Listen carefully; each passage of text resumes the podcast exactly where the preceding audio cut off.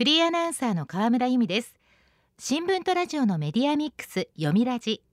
今日も読売新聞の取材を通じた最新の情報をもとにニュースの裏側に迫っていきます。今日のトークゲストをご紹介しましょう。電話でお話を伺います。読売新聞編集委員で読みラジのメインキャスターでもあります丸山純一さんです。丸山さんは金融問題や災害報道に長く携わってこられました。読売新聞オンラインでは今につながる日本史というコラムを連載中です。丸山さんよろしくお願いします。はいよろしくお願いいたします。では早速本題に入りましょう。丸山さんに伺う今日のテーマはこちらです。池波正太郎生誕100年。映画仕掛け人藤枝梅安と日本史の接点。作家池波正太郎の生誕100年を記念して鬼平犯科帳剣閣商売と並ぶ代表作仕掛け人藤枝梅安が2部作の映画になりました。2月に公開された第1作に続いて4月7日から第2作が公開される予定です。今日は日本史に詳しい丸山純一さんにこの映画の見どころそして池波正太郎が仕掛け人に託した思いなどを伺っていきます。さてテレビの必殺シリーズは私も見たことがありますが表の顔とは別の顔を持つ殺し屋たちが悪人を成敗するというお話ですよね。はいそうです。あの今回公開されているのはテレビで長い間放送された必殺シリーズの大元になった池波正太郎の小説が原作になっています。あのもちろん仕掛け人は池波の創作で江戸時代にこんな職業はありませんでしたけれども、はい、えー、今回はそれを日本史の観点から大真面目に私分析してみたいと思います。楽しみにしております。映画は2部作ということなんですが原作はいつ頃発表されたんでしょうか？はい。あの2作はともにバイアンが登場する一連の作品の最初となる「殺しの4人」に収録された「女殺し」などの短編作品を、まあ、原作にしています。池波は女殺しを今から51年前昭和47年に発表しましたがその年から尾形健さんがバイアンを演じる必殺仕掛け人これがまあテレビで放送されています、はい、実はこの頃の時代劇これはフジテレビで放送されていた笹沢作法原作の「木枯らし紋次郎」が人気であの紋次郎を真似て長い幼児を加えてあっしには関わりのねえことでござんすというのが子どもたちにも大流行りでした。はい、あの当時フジテレビ以外の民放各局はこの紋次郎に対抗できる時代劇の企画を探していまして池波が発表した仕掛け人に飛びついたんですね。でこれが大当たりして必殺シリーズの原点になりますがテレビの必殺仕掛け人は登場人物などが原作とだいぶ変わっています。あの今回の映画仕掛け人藤枝バイアのは池波の原作を非常に忠実に映像化したもので必殺シリーズの映画版と思っていただくとちょっと違うんですね。そうなんですね、はい、えー、テレビでは尾形さんのほかに小林慶樹さん渡辺謙さん岸谷五郎さんなどそうそうたる顔ぶれの方々がバイアンを演じてきましたが映画では今回豊川悦司さんが初めてバイアンを演じています。私も先日第一作見てきたんですが豊川さんのバイアンはもう何とも言えない色気があってとても魅力的でした。そうですね。あの新たなバイアン像といっても究極のまあダークヒーローである点は同じなんですけれども、はい、あのバイアンは針の医者針医者として人の命を救う表の顔とその針を凶器にして人の命を奪う殺し屋という裏の顔を持っていますあの江戸時代を舞台に表の世界で暮らす私たちにとっては非日常の世界が描かれるわけです。ただあのテレビシリーズと最大の違いはですね映画では江戸時代の非日常がすごく丁寧に描かれているという点だと思います。豊川悦司さんはバイアンの出生地とされる静岡県藤枝市で開かれた映画の試写会の挨拶でえー、江戸の世界に皆さんをお連れする自信がある。非日常の世界を楽しんでほしいと話しています、はい、もちろん仕掛け人は池波が生んだ架空の人物、えー、物語のフィクションですし実際に江戸時代、まあ、経験した人いませんから、まあ、みんな架空の世界の話なんですけども映画を見てますとですね江戸時代には本当にこんな人いたかもしれないと思えてくるんですね。あのその理由は池波が原作の短編を書くにあたって資料を読み込み現地に出向いて取材して江戸時代の街並みや習俗文化を綿密に調べ上げているからだと思います。あの原作が史実に基づいて舞台を設定し映画はそれを忠実に再現しているから見る人はまあ抵抗なく闇の世界に入っていけるわけですね、まあ、その意味でこの映画はテレビシリーズとは違う本格時代劇だと私は思っています。なるほど。池波正太郎の歴史史実へのこだわりというのはどんなところに現れていますか？そうですね。例えばあバイアンの家です。あの原作ではバイアンの家は江戸品川台町の通りを南に下った木地宮付近にあるという設定です。池波は江戸時代後期の江戸の名所を紹介する江戸名所図絵という本を愛読してたんですけれどもこの本の木地宮には挿絵があってですね池波が原作で説明している鳥居前の小川を隔てた南側の藁屋根のちょっと風雅な構えの小さな家というのが実際に描かれてるんですね。あの江戸名所図絵は当時の江戸の町をあるがままに描いた一級資料ですからあの池波がバイアンの家に見立てた藁屋根の家っていうのは本当に実際にあった可能性があるわけです。へえ、そうなんですね。はい。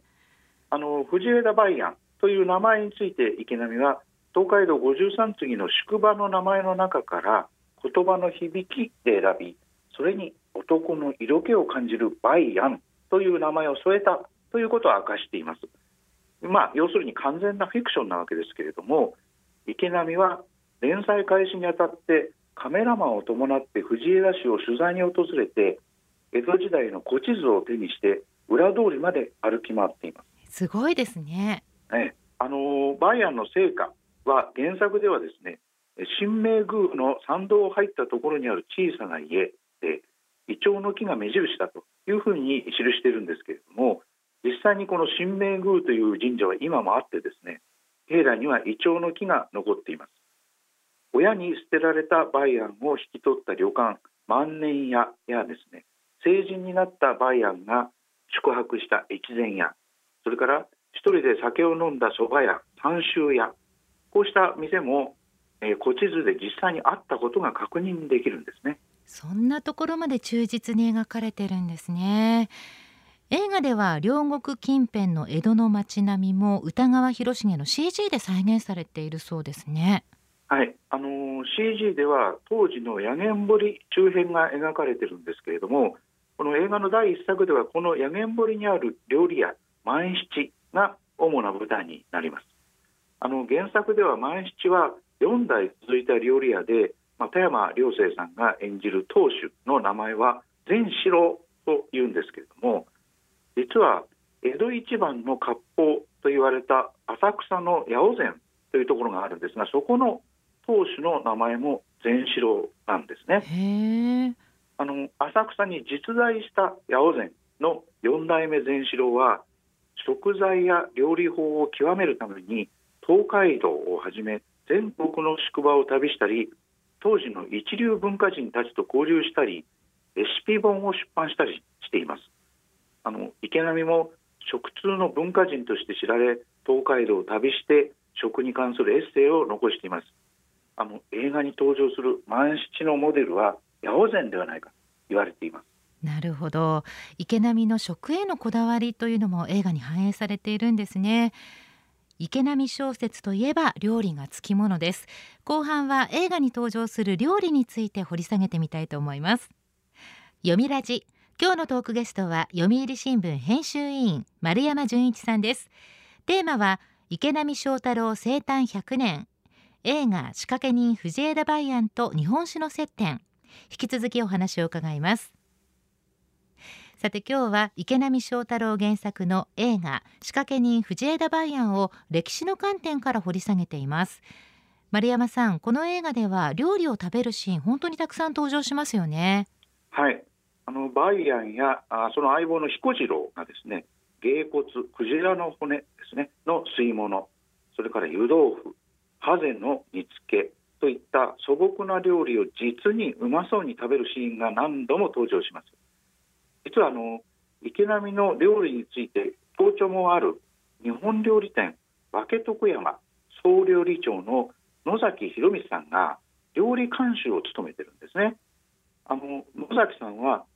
撮影現場に入って自ら腕を振るいこれらの料理を当時のレシピを想像して江戸時代の調理法通りに再現しているんです。あの蓋を開けない鍋料理中は映らないですからこれ空っぽでもいいんですがそういう料理まで中身をしっかり作ったそうです。へえそうなんですか。蓋を取らない料理まで作っていたとはもう本当に原作に忠実に丁寧に作ったっていうことがよくわかります。そうですね。あの池波は下町の食べ歩きが大好きで相当なグルメだったんですけども原作でこれだけ食にこだわったのはあの池波がですねグルメ自慢をしたかったからではないんですね。はい、あの日々の食事は仕掛けに失敗すれば命がないそういうバイヤーにとってはもう生きる喜びを実感できる大切な時間なんですね。池波は死と隣り合わせの恐怖や不安を抱きながら生きるための日々の暮らしを大切にするバイアンの姿を通じて仕掛け人の人間らしさを描きたかったんだと思います。だからこそ料理はうまそうに見えなければいけないしバイアンはそれを実にうまそうに食べなければならないんですね。なるほど。バイアンは単なる殺人マシンではないっていうことを食へのこだわりを通して示すことによって読み手がバイアンの生き方に共感できるようにしたわけですね。ね、私はそうだと思うんですね。はい、あのバイアンは血も涙もない残酷な殺し屋ではありません。あの人を救うための治療道具で人を殺すというのは本来は井戸、井の道に反し倫理的に大きな問題があります。にもかかわらずバイアンの職業をハリーシャにした理由について池波は生前にですね刀のように大量の血が流れることがないからだというふうに明かしています。あなるほどはいあの池波自身よく針を打ってもらっていたそうですから針は痛くないし血も流れないということは知ってたと思うんですね。あの壺に針を打って苦しまず血を流さずに殺すというのは、まあ、お金のために倫理に反して人を殺めるバイアンの悪人へのせめてもの罪滅ぼし人情と見ることもできると思います。あの実際にはですね命を奪うような針は激痛を伴って苦しまずにあのスーッと命を奪うことはもうできないらしいので、まあ、この設定もフィクションではあるんですけど。そうなんですね、はい、まあ、時代劇と言いますとね遠山の金さんにしろ水戸黄門にしろ正義の味方が悪人を懲らしめる完全懲悪のお話が多いように思うんですが仕掛け人はその定型を超えた作品だったわけですよね。そうですね。あの完全懲悪の時代劇とは違って、まあ、桜吹雪の入れ墨を見せたりとか印籠を出したりとか、まあ、こういう約束事はありませんけれども池波は仕掛けつまり殺人を請け負う仕組みやルールを細かく決めています。あの殺人の依頼人は裏の世界では怒りと呼ばれるんですけれども仕掛け人は怒りとの接触はもちろん怒りの名前を聞くことすら許されません。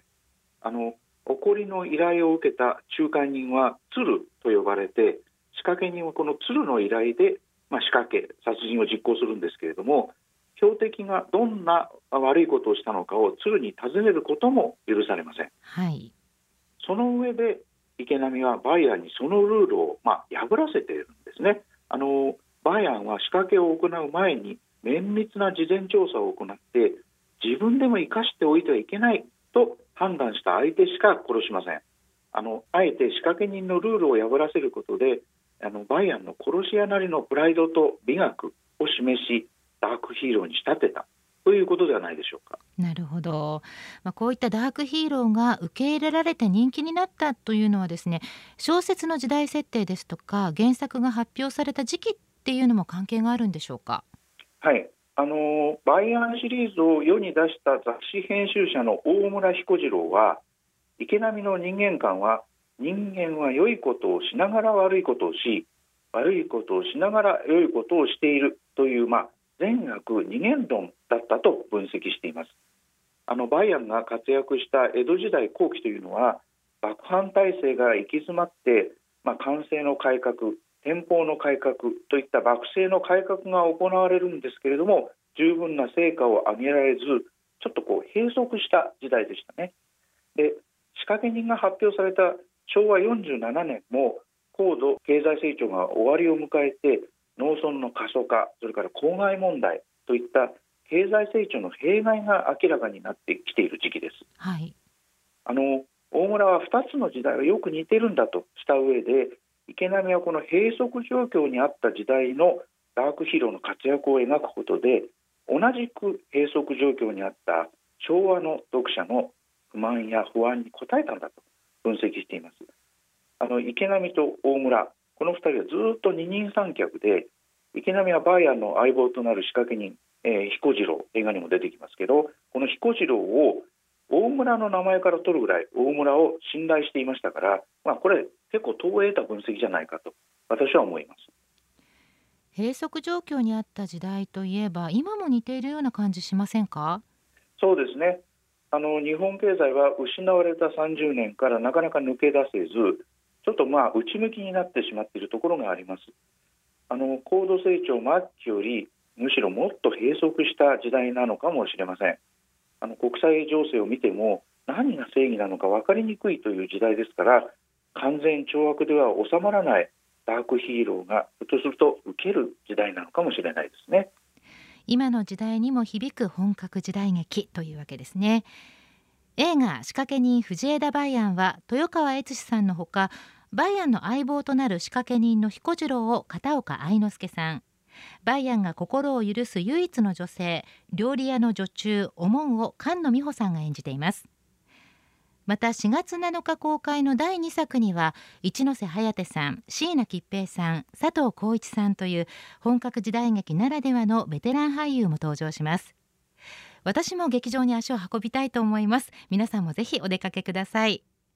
今日のトークゲストは読売新聞編集委員丸山純一さんでした。丸山さんどうもありがとうございました。はいありがとうございました。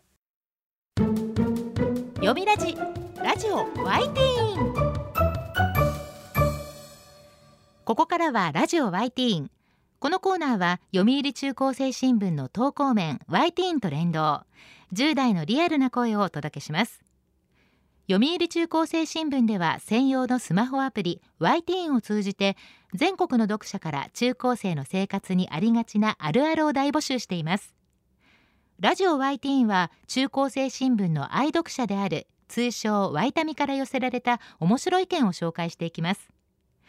ここで紹介した意見は中高生新聞の投稿面で開催中の投稿レース YT 杯でのポイント3個けが加算されます。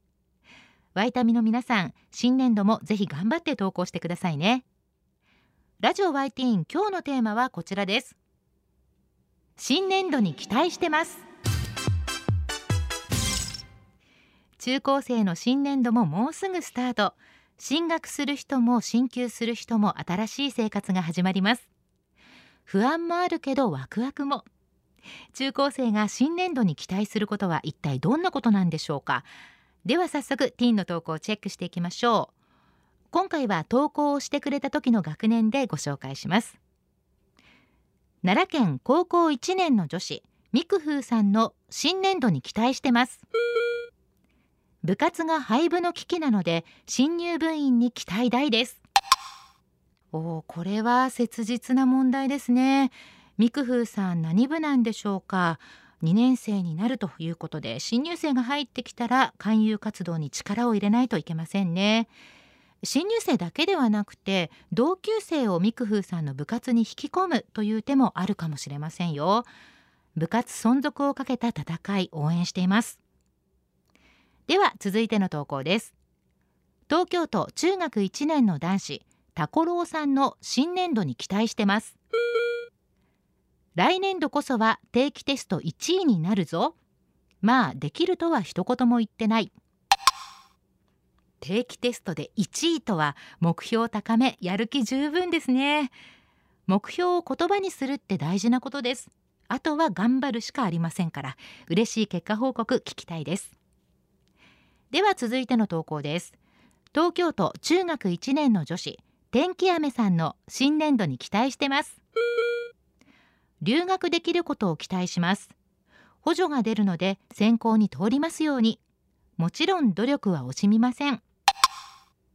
天気雨さんは留学を目指しているんですね。すごいです。努力は惜しみませんという一言も気合十分です。努力が実って選考に通ること祈ってますよ。なんだかこちらもやる気が湧いてくる投稿でした。では最後の投稿です。千葉県中学3年の女子。みおみおさんの新年度に期待してます。文化祭県一楽しいらしい。県一県で一番の文化祭。これは楽しみですね。コロナ禍でできなかったことを今年こそは楽しみたいという気持ちもよくわかりますよ。旅行や修学旅行に行きたいという投稿もありました。みおみおさんも高校生活ぜひ楽しんでくださいね。私はですね皆さんが新年度も YT に素敵な投稿をしてくれることを期待しています。ということでラジオ YT 今日のテーマは新年度に期待してますでした。